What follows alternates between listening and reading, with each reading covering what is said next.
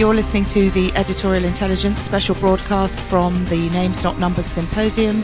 More information on namesnotnumbers.com. And we're going to start. In fact, what we've decided to do, we're going to have a little conversation here. Uh, and if you want to listen in over your breakfast, you're, you're more than welcome. So uh, uh, we thought we'd do it like that. Um, my name's Martin Bright. Uh, I am, among other things, the political editor of the Jewish Chronicle. Uh, I'm indeed the first non Jewish political editor of the Jewish Chronicle, so I'm kind of their house goy. Um, uh, I also write uh, a blog for The Spectator, so there I'm their kind of house lefty. Um, but I also run a small charity called New Deal of the Mind, uh, which uh, is designed to get young people back to work in the creative industries. Um, so in terms of our, uh, our title, our very broad title this morning of culture and community, uh, I'd like to feel that what we do is, is at the heart of uh, the values of the cultural industries, if we can be so bold. Um, we set up New Deal of the Mind about uh, 18 months ago. We took the rhetoric of the then Labour government uh, uh, on face value that we thought that we could uh, we could use the creative industries uh, as, as, a generator of recovery. Uh, thanks, uh, among, the, among, the, among, other things, to the uh, generosity of cultural institutions such as Somerset House, um, we've been able, in that time, to get about 700 people back into jobs uh, across the creative industries across the country in small organisations uh, such as the Notting Hill Carnival Bands, uh, large organisations such as the South Bank uh, and uh, the National Theatre. Um, so I hope I can bring something to this discussion, but uh, in fact, I'm not here to talk about myself. I'm here to introduce you to the members of the panel. Um, on my far left, we have Ivo Dawnay from the National Trust. Indeed, someone said he is the National Trust. I hope he can live up to that title. Uh, immediately, immediately to my left uh, uh, is Nick Capaldi from the Arts Council Wales. Immediately to my right is Gwyn Miles, director of Somerset House, with whom we work very, very closely. Uh, and on my far right is Andrew St George, writer, academic, and trustee of two small town charities in uh, Oxfordshire, which is very, very, very intriguing indeed, and I hope he'll elaborate on that. Um, so eat away. Feel free to listen to our little conversation that we're about to have. Um, I thought we would begin with a few introductory remarks from each of, uh, each of our guests. I hope we can, uh, uh, we can wake you up. Uh, I must say that uh, that whiskey with Neil Stewart at one o'clock in the morning did seem like a very, very good idea at the time, uh, but I hope I can be awake enough to, to, to hold the ring here. So, um, so Ivo, if you wouldn't mind beginning, we have this very broad title of uh, culture and community. We're talking about values here. Uh, I know you have some strong views uh, about these two huge concepts. So if you could begin, that would be great. Um, well, the National Trust, uh, the, the, the, National Trust started up originally as a sort of Christian socialist um, do-gooding movement of the Victorian period, um, which was supported um, by sort of liberal aristocrats like the Duke of Westminster. Um, so it's a rather odd coalition of those um, rather diverse cultural interest groups.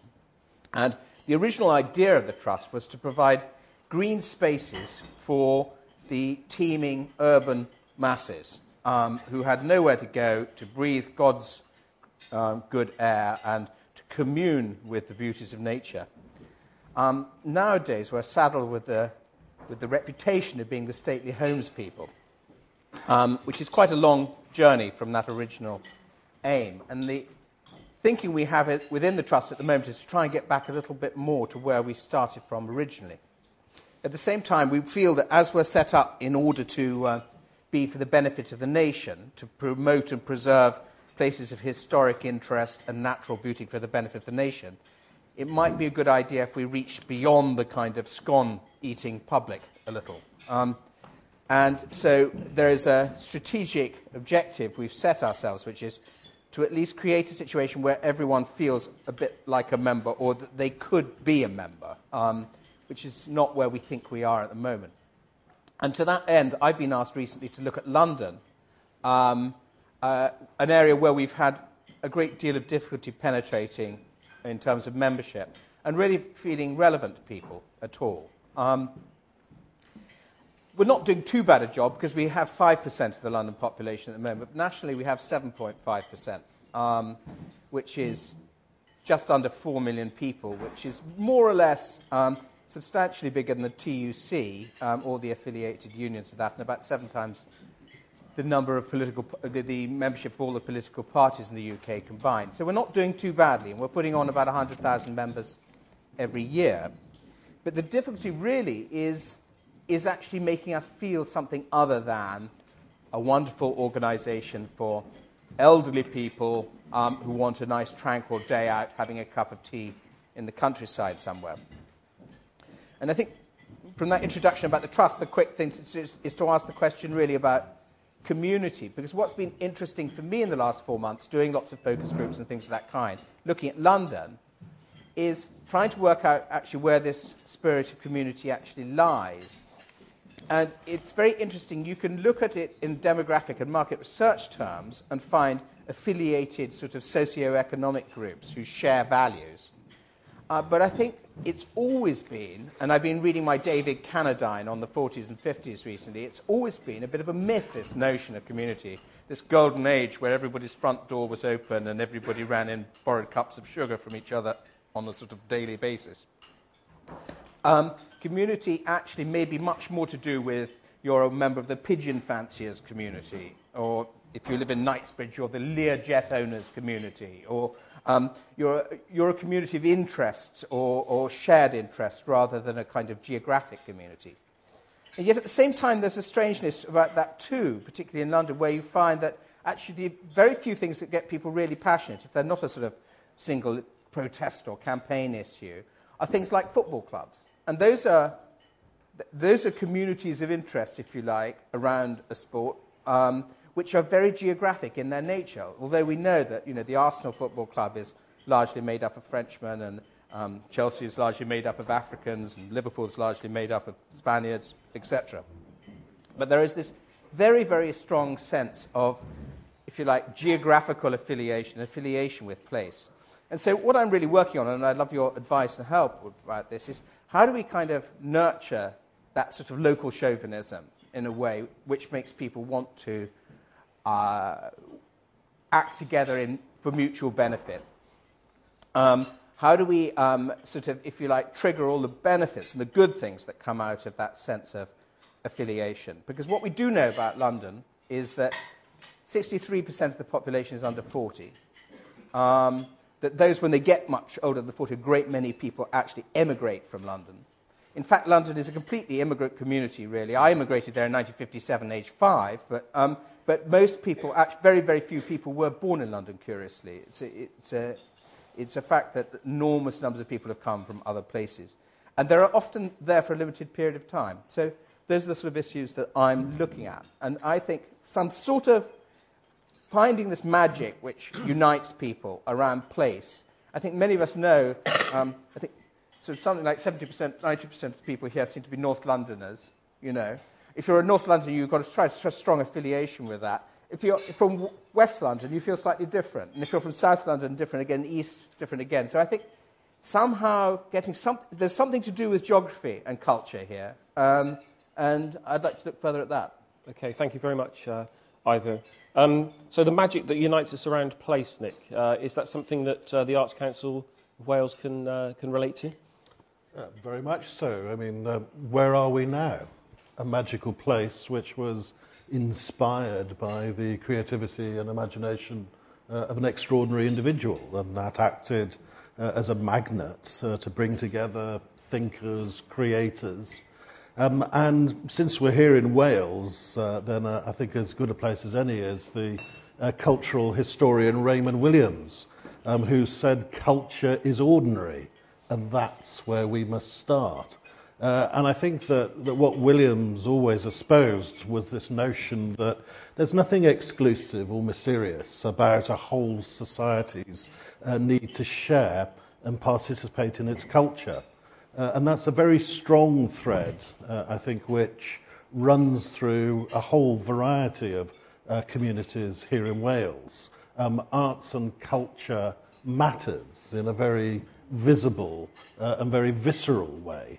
Um, if you think back over history, I mean, I was talking about geography and place. Well, if you go around the ex-mining um, towns of the South Wales valleys, then you know, Cumbran, Merthyr Tydfil, Tonopandi, an extraordinary sense of, of place and culture. You see all of these magnificent miners' institutes and libraries that were paid mm. for by the penny and the pound of the miners themselves, uh, for whom culture was a really important part um, of their everyday lives. It was aspirational, it was a means of coming together, the male voice uh, choir tradition. Um, Welsh National Opera started as a chorus. It's now one of the most important operas in the UK. And that sense of coming together for the collective greater good uh, is a theme which very much runs through uh, that sense of, of self help philanthropic activity. Um, in some ways, slightly unusual and at odds with the founding of bodies like the Arts Councils. I mean, we came from that wonderful post war flowering um, John Maynard Keynes of, of, establishing a whole series of um, public bodies. But I think arts councils, certainly in the 1940s and early 50s, were a, a very patrician uh, type of organisation. Kind of, um, I remember the phrase that Lord Reith used when he was talking about the early days of the BBC, uh, when he said, I know exactly what the public wants, and I'm going to make damn sure they don't get it. Uh, and I think there is sometimes a sense uh, that, you know, trying to avoid um, the so-called dumbing down. But believe me, I've seen activity taking place at an international and a local level. Um, and if people care about it, if they bring passion, then it can be exceptional, it can be uplifting. And that's what we're about. It's about exciting people through the quality of the creative activity that they're involved with. No good giving people rubbish. You mustn't do that, and particularly with public funds. It's got to be of quality, it's got to be exciting, inspiring, and engaging. And that's why the arts and culture matter in Wales. Thank you very much, Nick. Um, if I could bring Gwyn Miles in now. Um, Gwyn, you uh, run Somerset House, which is itself a small uh, but extremely vibrant uh, community. Um, how, how does that work? Well, um, this is really about a little microcosm. Um, Somerset House is a fantastic building right in the middle of London. And um, in the 1970s, Simon Jenkins ran a, campaign, ran a campaign to wake up the sleeping palace. and the idea of opening Somerset House up to the public rather than keeping it full of civil servants struck quite a chord and eventually it happened once the lottery came in in the, in the 1990s. But we are a very young organisation. Somerset House Trust was set up in 1997 um, to preserve the buildings, develop them, open them to the public and run an arts and cultural centre. And the idea at that point was that we would somehow, the, the, these spaces would be taken over and made into art galleries and museums, and it started with the Gilbert Collection. Um, what nobody had thought about was whether we needed a lot of art galleries and museums in the middle of London there. And um, my feeling since I've been there for the last five years is that that's not what Somerset House is about. Somerset House isn't a palace. It's on the site of a palace, but it was built as government offices, and it is a brilliant, purpose-built cellular office block.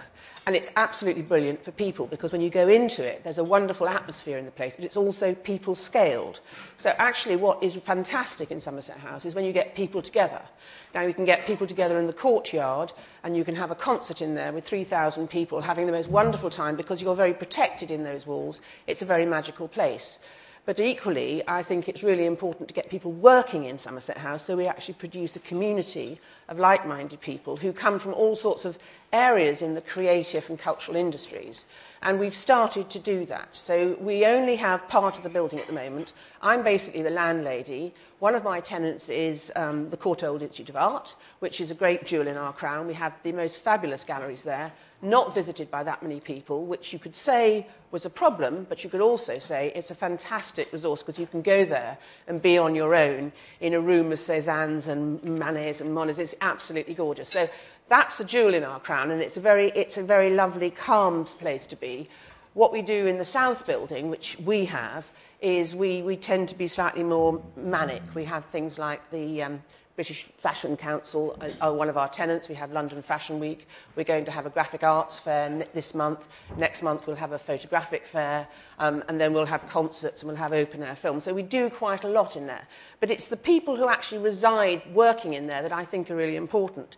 And at the moment, we still have the Inland Revenue in two wings, and we're, try- we're, we're trying to persuade them to go. But the, the good thing about the Inland Revenue is they pay rent.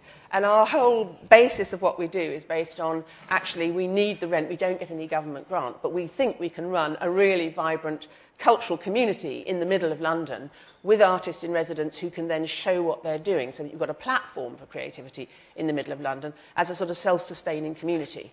And my only point is really that you can get the people in and you can let things happen, which actually I think are happening, but you also have to think about not managing it, because I hate the idea of managed community, but you sort of have to find mechanisms to get people to actually communicate and develop a sense of sort of community spirit. So that's what I think. Okay, th- thanks very much, Gwen.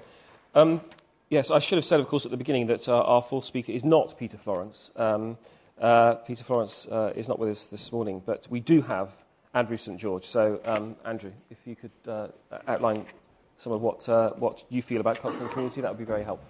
Thank you. Uh, I was Peter Florence's best man at his wedding, so I'm still deputising. Almost. Now, um, uh, anyone who is trustee of any uh, small charity or large charity, could they raise their hand, please?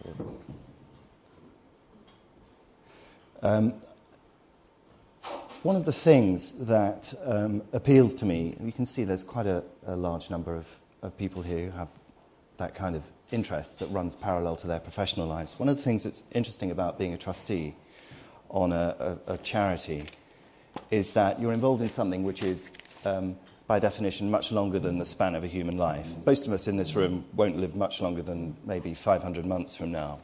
But a charity, uh, we hope, will extend further. And it's the job of a charity or a charitable trust to carry values from one generation to the next, just as it's the job, as we were hearing yesterday, although it wasn't mentioned, of a joint stock company to transfer wealth from one generation to the next. So we're involved in a, in a, a proper heredity, uh, uh, heritage operation just by being uh, trustees. We're part of something much bigger than ourselves. Um, Nick was saying that, uh, Raymond Williams said, that culture is normal.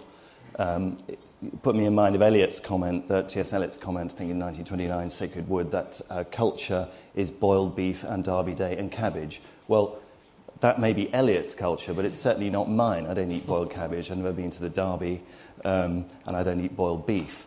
So it's very specific as well. So it has a, a, a Nick's quite right that it, it, it's specific to a particular place.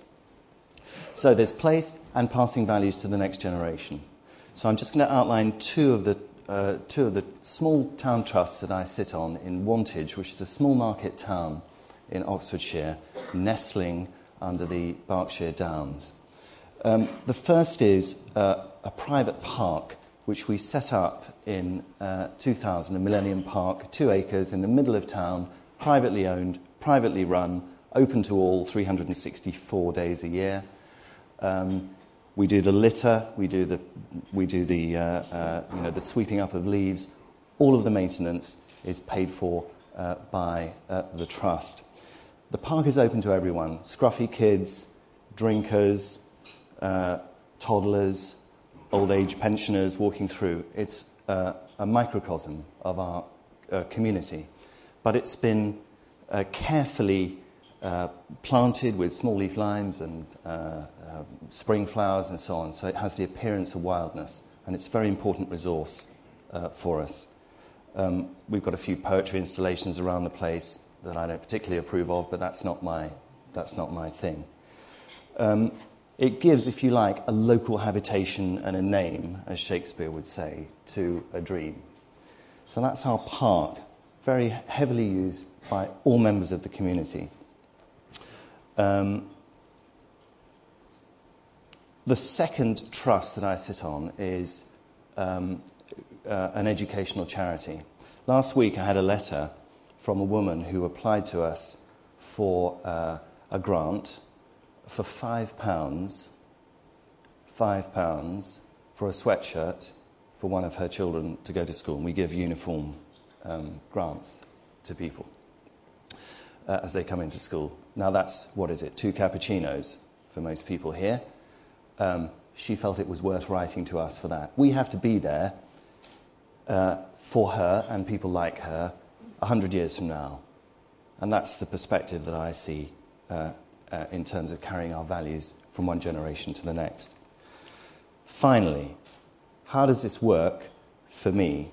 There are three things. First of all, you find a local need and to use a, a, a to use a, um, a microphone metaphor, you amplify it. What is needed here? You turn up the volume because if one person needs it, likelihood is many people will. Second, you work with what you've got. Our gardener, if you like, or the park keeper, um, is, is an epileptic builder. He can't get a job anywhere because on a building site because he has epilepsy. He's six foot six. He loves gardening. No one is going to mess with Jay's park. Um, you work with what you get. He's delighted to fit in with us. It's like a, a friend of mine who ran a call center and, and found, or a small call center, and found that um, he, there was a, a, collection of people who were insomniac who actually liked to work through the night. And so that's working with what you get, uh, working with what you're sent. And the third thing is uh, that you always have to work from the bottom up. In these instances, uh, if we don't do it, no one else will. Um, and um, uh, so that's the, that's the span, if you like, of, of, of my work. And it's all uh, you know, done uh, out of hours, after hours, in the evenings, and so on, as many of you um, who are trustees will also, um, will also work. So, local charity, um, but with long term uh, implications. Thank you very much, uh, Andrew. Um, uh, I think there was a, a certain amount of uh, uh, frustration uh, yesterday at yesterday's second session that we didn't get to the nub of the matter until quite far into the discussion. So I'm quite keen for us to begin by looking at the, the, crisis that we find ourselves in um, and whether arts, the culture, the creative industries uh, can rise to the, to the challenge of, uh, of, of helping uh, in this crisis, uh, or indeed whether we can address the question of whether that's appropriate, whether culture and the arts uh, or heritage or indeed charities um, are an appropriate place to look uh, during this period for some sort of help. I spend a lot of time on platforms arguing the economic case for creativity in the arts. Uh, and uh, in fact, Sarah Churchwell, who's uh, sitting here uh, just such a, on just such an occasion, took me to task for uh, rattling out these kind of economic figures about the, the brilliant things that the creative industries do for, uh, for Britain. and said, well, hang on a minute, that isn't why people go to the theatre, that isn't why people read books, and that isn't why people do culture. Uh, they, they do it for other reasons. And uh, increasingly, I've found that it doesn't matter how many times you talk to ministers about the economic case for creativity, the important community benefits of, of creativity, the arts, the heritage industries. Um, it doesn't matter how, actually how many times you think you've persuaded them and they start trotting out these figures as well. Actually, they're not listening, they don't really care, and they don't really believe it. Um, so uh, I just wonder whether we can kind of crack through these arguments about culture and creativity, heritage industries being something out there that does stuff to society, and whether we can develop uh, an argument for, I suppose, embedding these things more deeply in a way that, um, you know, uh, perhaps concepts such as business or uh, politics, uh, where we don't question whether they are part of uh, uh, what makes things better or worse. Um, you know, we don't, we don't, we don't ask those questions about other things, but uh, you know, is there a way of embedding culture and creativity in a, in a more meaningful way? Sorry, I'm rambling, but either. Well, um, I think one of the great problems for the National Trust is that many people think we're a government agency, and actually we have less than 3% of all our income comes from government. Absolutely everything else comes, you know, it's by the people, of the people, for the people.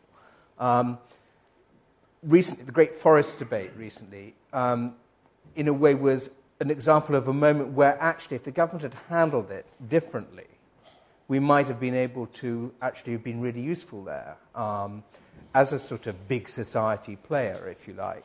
Um, astonishingly, given that they'd planned to give huge chunks of the landscape to charities, um, the biggest charity, we look after 660,000 acres, the biggest charity that looks after landscape was not consulted at all before the paper came out. Um, so, um, frankly, they just so blew their situation that there was no possible way we could enter into a dialogue with them there. Because if we had, um, uh, people would say, hey, you know, the National Trust must be Tory because it's bailing the government out. Um, uh, if they'd talked to us beforehand, we'd, uh, we'd had more thinking about how all this stuff might work, and if there'd been a more general consultation, um, we could have stepped in there in a kind of sort of big society role, I think. Um, so um, we do have, we, we believe, we are absolutely there to provide a, a vital um, social benefit, which is quality of life.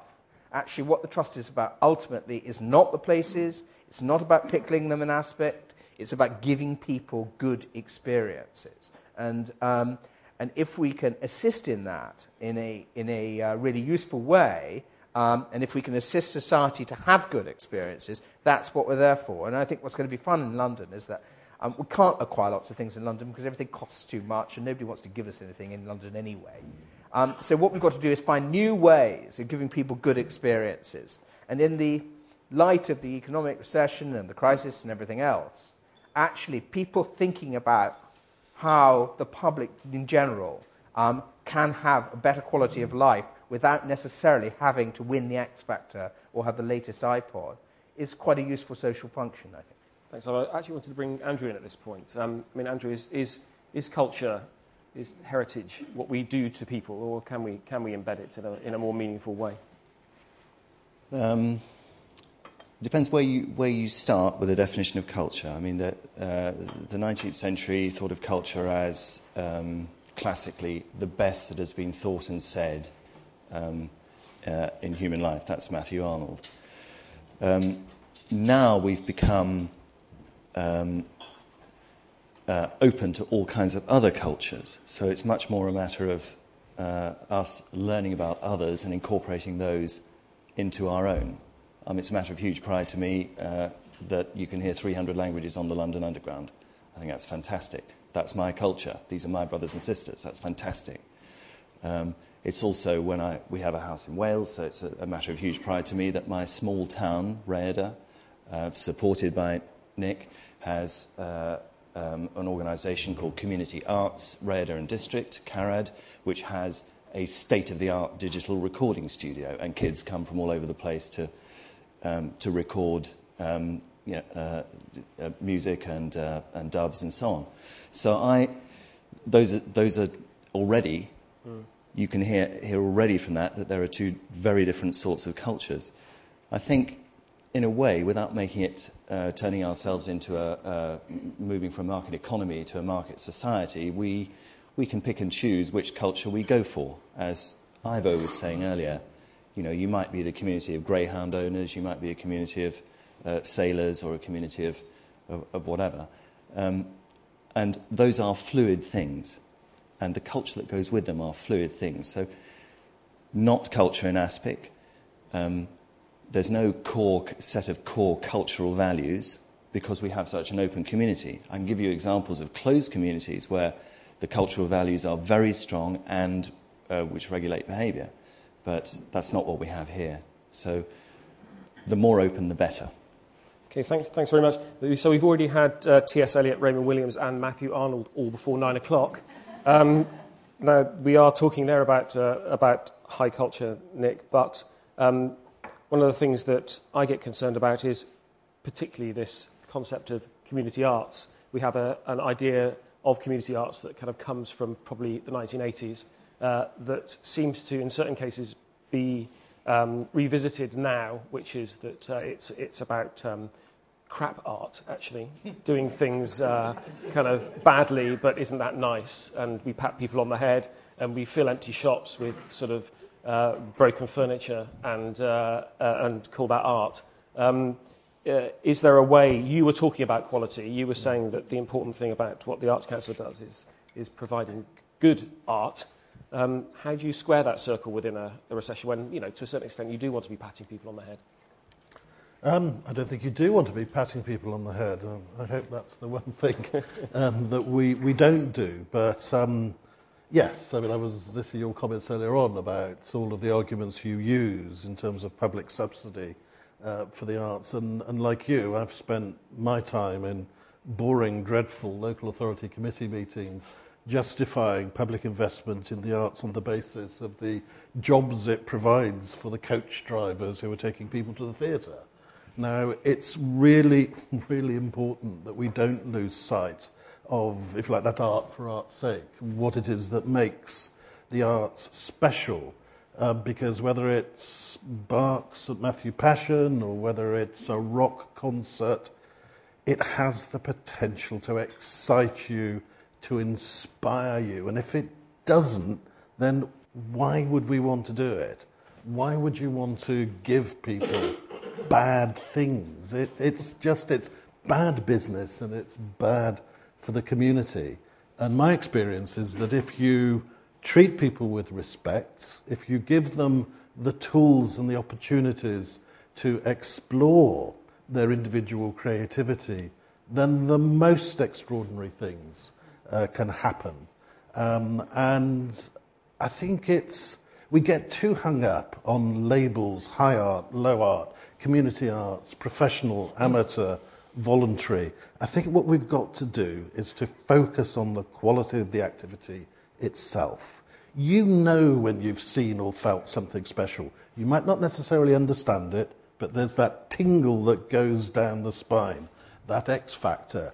And I think that I've seen difficult, awkward, young people who are disenfranchised, disengaged from society, who have been brought back in because something has lit a spark that's captured their imagination and they've said, I want to be part of that. I want to experience that. So the arts are incredibly powerful. And let's not get hung up too much between what's commercial and what's subsidised. Let's focus on what's good. Yeah, thanks very much. I mean, um, Gwyn, one of the. Actually, I just want to disagree with you first. I don't think the culture and the high arts is in crisis. I think actually it may be a difficult time, but I don't think the arts are in crisis at all. Mm. I think actually people are coping and dealing with things well. Where there's a problem is actually training creative people for the future. And I think that's far more concerning about how you nurture creativity and what you do to teach people better in our schools about how to be creative and you don't focus them into only doing certain narrow things. So I, I'm much more concerned about um, training the next generation and actually giving them the, the space to, to blossom than, than um, worrying about whether the arts is in crisis because I don't see yeah. that it is. No, I mean, I, I, I happen to agree with you there. I don't. Uh, uh, I was talking about. The, I was talking about the wider, the wider economic crisis. Really, in fact, uh, we at New Deal of the Mind have just received a long letter from uh, one of the young people that's that's working with us, uh, saying just that, saying that uh, he's now working on a project with the British Council to to rescue their films from the, the 1930s and 1940s, their propaganda films, and he's involved with a group of young unemployed people. Uh, uh, on uh, a website that is basically taking these, these propaganda films and, and, and showing them to the nation and to the world. Uh, and he said in this letter, um, I didn't know that this was possible. I've got a degree Uh, I've got a master's degree, I've got a first degree, I've got a master's degree. I was lost, uh, I was unemployed for six months. Uh, I wasn't told at school that I could be an entrepreneur, that I could set myself up on my own as a creative person. And uh, I'm furious that I wasn't told how to do that. I mean, what I wanted to ask you, Gwyn, was you know, within, the, within the kind of Somerset House model, you know, do you feel that there is, there is a new way of doing things? You don't receive an enormous amount of public subsidy. Um, You know, you, you receive no, No, no public subsidy, although some of the organisations within But Somerset do, yeah, do. Um, uh, and, uh, and they pay some rent. But um, are, there other models? Are there other ways of doing this kind of stuff in the 21st century beyond the, the kind of grant-based top-down model? Oh, I think there are, and I think we do have to find them. But I, and I think it's got to be a mixed economy. I don't think you can have just subsidised arts or just just commercial. So I think we have to find a route that allows us to bring different forms of funding in. But also we have to think a bit differently about what we do. I mean, I used to be in a national museum where the idea of selling from an exhibition was totally, you know, anathema. You shouldn't do it. I see no reason why artists shouldn't be able to sell their work if they if they so choose. And um, it's damn good for me if they do. So um, I, I, um, no, I, I, I think um, there should be new models. Um, I think you have to work quite hard to make sure they're going to work, and you also, I believe in them coming from the bottom up rather than being imposed from above. I think actually, if you let certain things happen and see how it works, that's that's nice. But it's that's you can do that in a microcosm. You can try things, see what works. It's more difficult when you're looking at a broader picture. I think. I want to pick up on this question when you teach creativity. I mean, I think one of the things that um, I've experienced in the last six years at the National Trust is that, you know, we, we've actually, because we've been bedded down there for 117 years, we've become a terribly sluggish civil servant-like bureaucracy, and we're desperately trying to fight that. And actually, all that stuff about anti-fragility and all that sort of in fact, what we're doing is we're doing absolutely opposite of what a, what a normal business model is, which is we are smashing the centre and disseminating all the power to the, to, to the atomized pieces. So um, for years we've been controlling from commanding and controlling from the centre. and We created an enormous consultation bureaucracy, and now what we're doing is actually saying, right, the property managers are now in charge. We're going to create a consultancy, and they can come to us, and we'll provide them with services, but only when they ask. Um, I frankly think the jury's out as to whether this is going to work. because it rather depends on having property managers who are naturally creative. And, and, it, and, it, and it requires us to let go in a way which is so anathema to our culture. I, you know, we will see. Um, this is the grand experiment which is going on at the moment. But I think creativity is, is an unteachable thing. I mean, doubtless there are probably representatives here of, of companies which offer services to teach corporates and things of that kind, creativity. I think it's absolutely, it's either in the DNA or it's not. And it's probably who you hire or know, people have it or they don't have it. It's not a question of teaching creativity, it's giving space for creative activities to happen, like art, like teaching um, potting and stuff. And you, you can't do it in schools anymore in the way that you could. And I think that's an absolute tragedy. Yeah, yeah. And um, if you look at what's happening in the uh, higher education, a lot of the, a lot of the art, arts-based courses are, n- are not doing so well, and they, they, they haven't got the, you know, it's not seen as important, and it should be. Okay, so smashing the centre and devolving to the atomised pieces uh, is, sounds like uh, an exciting idea. Do we uh, have any questions from, from the audience? I think we've got about a quarter of an hour to. Yes. I'm Sanjay Nazerali from, from the BBC. Um, and I just, what I hear is national trust, art galleries and museums. I see groups of young people who are being asked to be creative. And it seems to me we've locked ourselves into a language set that is extremely exclusive. Now, you talk about politics um, and business, Martin, um, being that much more visceral in a sense. Well, they touch us on a day to day basis. We're losing jobs, right? Um, our salaries are being cut um, or, or frozen. Um, there's a business down the road that's closing, but the arts is something that a very specific type of person does. So I think we are all guilty of narrowing the breadth. I think the second type of aspect is that there are two paradigms I've heard on, on, on the panel, and one is the park and the idea of giving space, which I think is really exciting. But we, we're coming from this aspect that we've all created, I think, within the communications industries, which is we target. we laser target things. We've got the FT, and we know exactly what the demographics are, and we know that our salespeople go out and sell on that demographic. And the National Trust that sells scones is inherently targeting something. Now, the other paradigm you've got is a public space, mm. like a park, where it is for the winos and the kids and the yummy mummies and absolutely everyone else. And may- maybe we need to rethink this, not as art galleries and museums, but as here is space. What we're doing is we're creating space for you. And the thing that keeps you, the thing that holds you together is, to, to Ivo's point, you live in this locality. That's the only thing that holds you together. Within that, every little sub community within it can use the same thing. So I think that those are possibly, I think it's self imposed aspect. Okay, I'm sure people want to come back, but should we should probably take a couple more questions if people want to. Uh, yeah, gentleman just behind.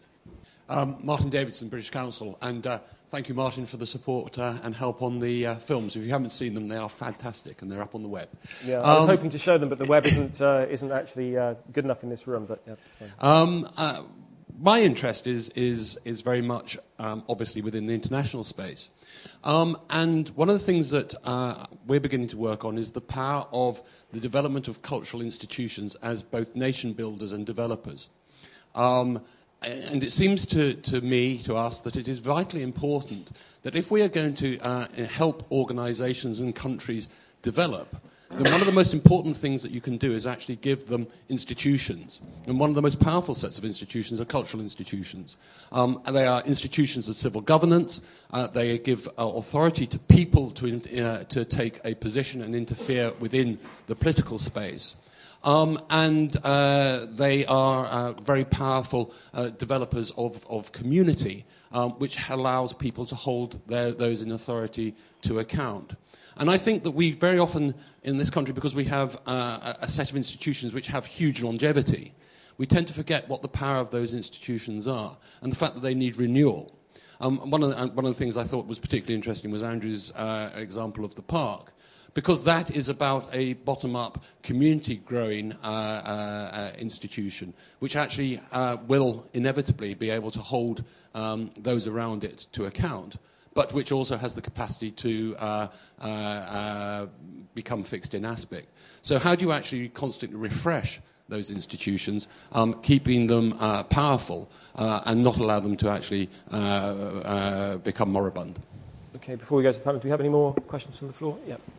Um, hi, I'm Ian Burrell from The Independent. Um, I wanted to give some feedback to the National Trust, picking up on what Sanjay just said earlier. Um, I wondered if it's possible for your group managers to reach out a little bit more in the daytime to um, young filmmakers, uh, musicians, uh, music video makers in London. Um, I recently did an interview with uh, a young filmmaker uh, who funded a, a low budget feature film um, through a painting and decorating business. He set most of it in uh, estates in Kennington in South London, but one of the most moving scenes in the film was shot in a historic chapel, which he'd always been intrigued by since he was a child.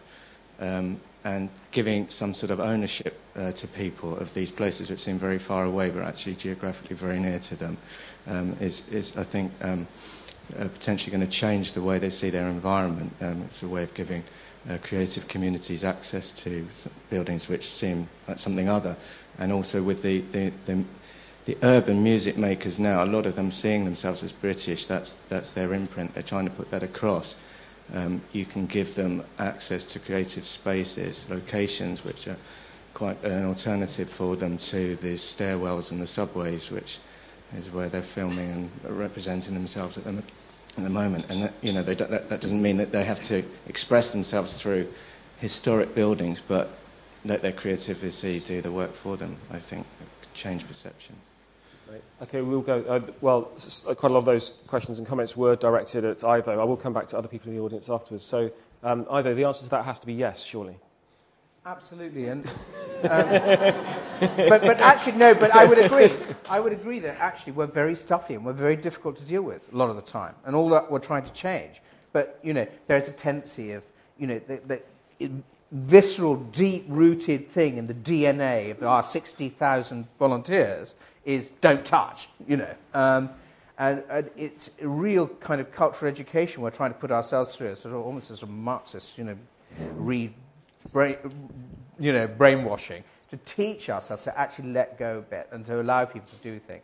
And I think you know, we ought to have sort of almost free access for people within a certain vicinity of a property, for example, to break down this kind of sense of the, the gates, you know. Um, but it's, uh, you know, we, we're, we're, just beginning on this stuff, and uh, we've got a long way to go.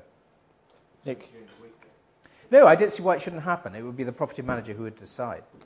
It should. Nick, some challenging uh, questions there.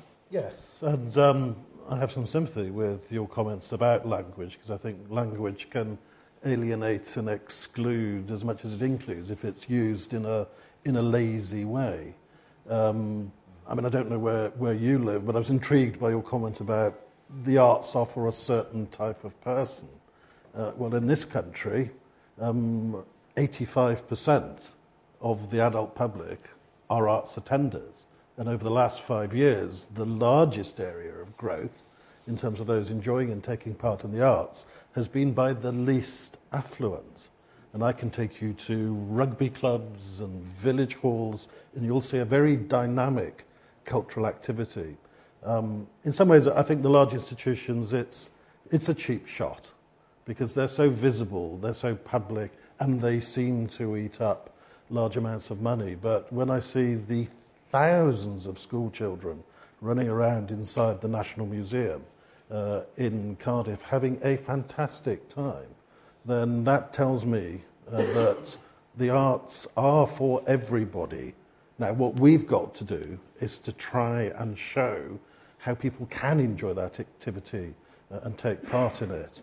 Um, but I think if we slap labels on things, and if we say, well, you know, arts are the things that you're not necessarily going to like, but they're good for you, then we've lost. You know, we've got to engage people's sense of passion and excitement and interest in these things. Uh, yeah, because otherwise, if you work in the job that I do, why get up in the morning? You know, what's the alternative? Mediocre art that nobody wants to go to? Not for me. I think you're absolutely right. There is a problem with keeping things in aspic. Um, and when you're dealing with a heritage asset, you've got to think about how you make sure that is okay and that's handed on to generations.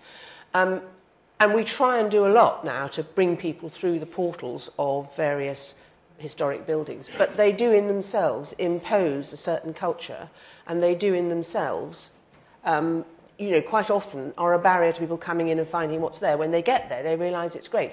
Somerset House is one of these places where quite a few kids will think they're not allowed in. And it's a question of how can we make it so that that boundary, which is, you know, what you know, I look at and think that's great, I'd love to go in there. A lot of people think, oh, I can't go in there. And how do we, what we try and do is do run a program that will actually bring people in. One of our best school groups recently came in to do something with the Sorrell Foundation, and they came from Portland. And most of the kids who came had never, A, had never been to London, but had never been into Somerset House. And when they were walking over Waterloo Bridge, they stopped and looked at Somerset House, and it's built of Portland stone.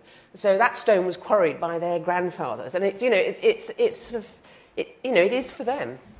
So, Andrew, do you want to briefly come in, and then I'll, I'll take a couple more questions, and then we'll wrap up. Uh, yes, to Sanjay's uh, comment, one of, one of the one of the difficulties that, that uh, the arts has to overcome is that it's a completely different discourse from what's become the accepted norm between us. That is, uh, it's very, very difficult to measure things, it's very difficult to measure profit, um, uh, and it's very difficult to uh, conduct argument. In other words, you can't have a debate with a Chopin sonata.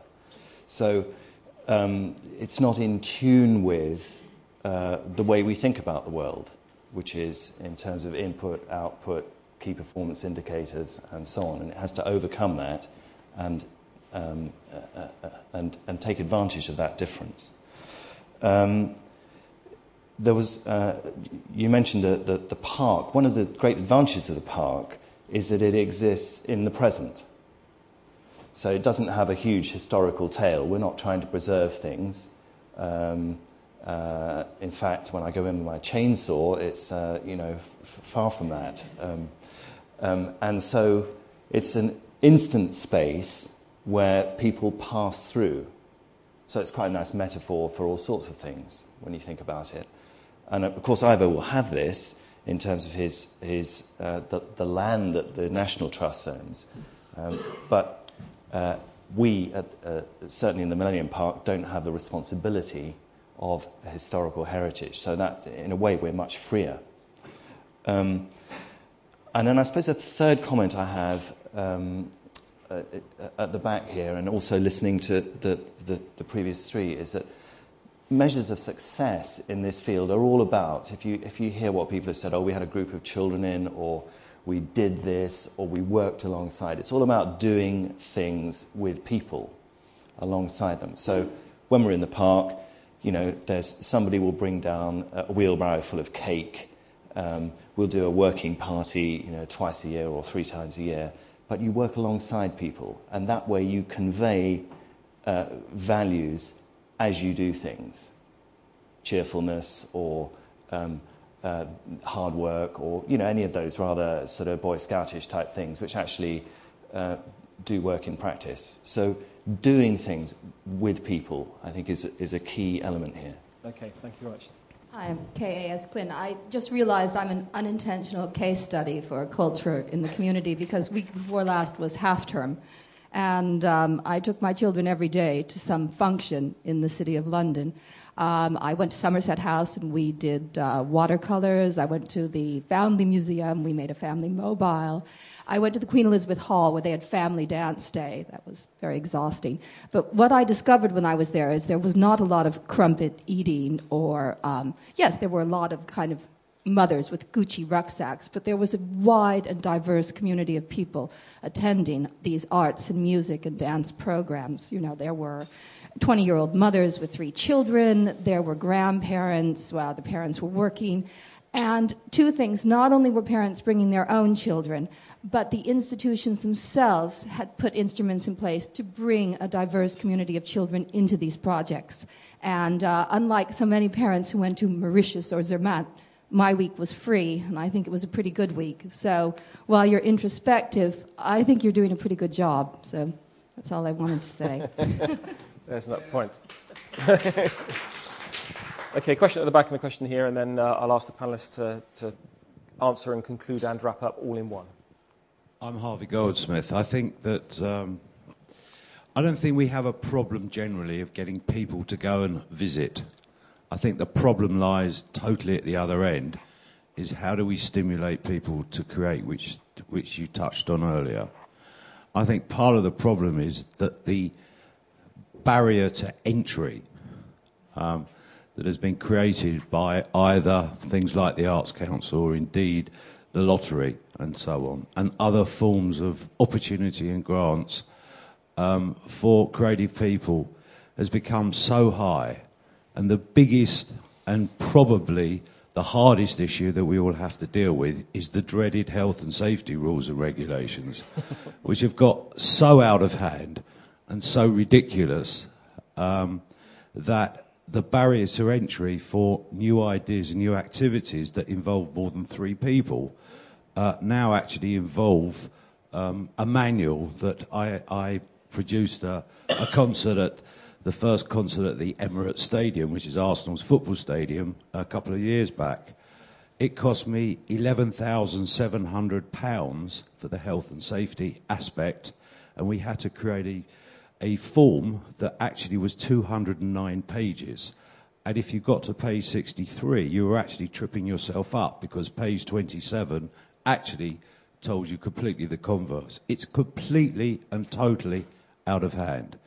So, what I call the grey people have won hands down across the country. And the one thing I'm fearful of uh, is that we've created a community of culture where you can go and see it, but what we're not doing is creating a community of culture where we have really good new activities and opportunities in the creative front. And we seem to have a dearth at that end. We've got a rich history. Of course, we have all the pageantry and all the rest of it. Uh, we have a great musical culture uh, of the past, but what we're not doing is anywhere near enough to stimulate. And stimulation means taking the barriers down, allowing people to have a go, giving them an opportunity, and stimulating those people to even think about it. Thank you very much, Harvey. Mendoza. Uh, my question is actually connected to uh, the point just made, which is what is, in the panel's opinion, coming uh, from the sort of bottom up, if you like, and how is how is it being done? I mean, in the sense that I have two young boys, and what seems to interest them is YouTube. So when I when they steal my iPad, that's what they look at, and then when I look at what they've seen, they find it funny. Most of the time, I don't, uh, but sometimes it's quite catchy. But people are creating quite entertaining little videos or whatever it is they're doing. Um, and that spread, and that word is then spread around. It's completely spontaneous, as far as I, I can tell. Um, and is that the is that the sort of future? Is that where culture is going to come from, in in, a, in the sense of actually uniting the sort of broader community, not just small little pockets, but things that will bring the nation together? Where's that going to come from? Okay, thank you very much. Okay, well, I'm going to bring the panel in to make some very brief remarks uh, in conclusion and hopefully answer some of, uh, some of what's come up in that final, final question session. So um, let's move from left to right again. Uh, Ivo. Well, on the last point, I mean, I think what we're going to be trying to say over the next, the next three years, we're going to be talking about the outdoors. We're going to try and pretend we haven't got any houses at all, and we're going to really talk about getting people out into the countryside. And I think the reason for that is actually partly what you're talking about, which is the, the kind of technology obsessed culture now. You know, it's something like only 21% of 18 to 30 year olds in London actually went into the country at all last year.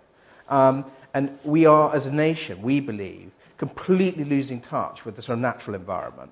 Um, beauty is a kind of therapy. Um, natural beauty is a therapy. Um, cultural beauty is a therapy. And actually, if people are losing touch with that, then something is really going wrong with society. And I think all the distractions of the technological world, actually, this may sound incredibly um, uh, reactionary, but the distractions of the, of the, technological society are actually kind of almost doing us damage, I think.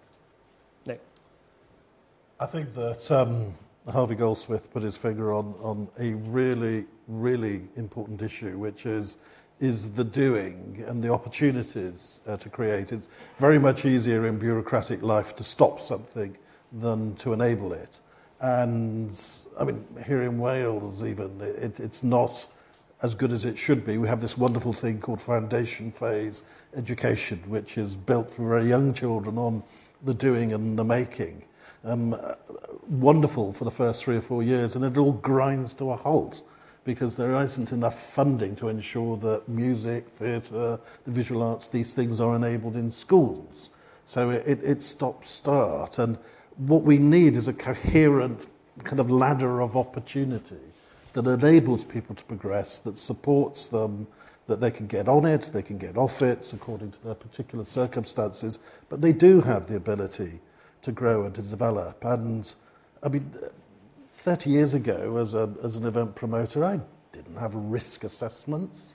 And, you know, I hear so many organizations, small community celebrations that say, we simply can't afford the insurance or we can't fill out this form. And it's, it is a concern. Now, you know, we are a litigious society, so perhaps we're colluding in this. And, but it does worry me that it's much easier to prevent than to enable and we've got to turn that round. Thank you, Nick. Gwen. Um, I, I completely agree as well that engagement is the important thing. It's giving people things to do and allowing them to express themselves that is, is actually the trick. What we do in Somerset House is necessarily very small, and my worry is you only touch a very few people rather than a lot. We run a What Next um, music program alongside our gigs. We also have um, youth musicians who who actually play a gig at the end with professional musicians. And so it's giving them something wonderful, but it's very few people we can touch like that. And I don't know how you make those kinds of things wider and um, deeper. Andrew, finally. We're all examples of people who uh, live life forwards but are able to understand it only backwards.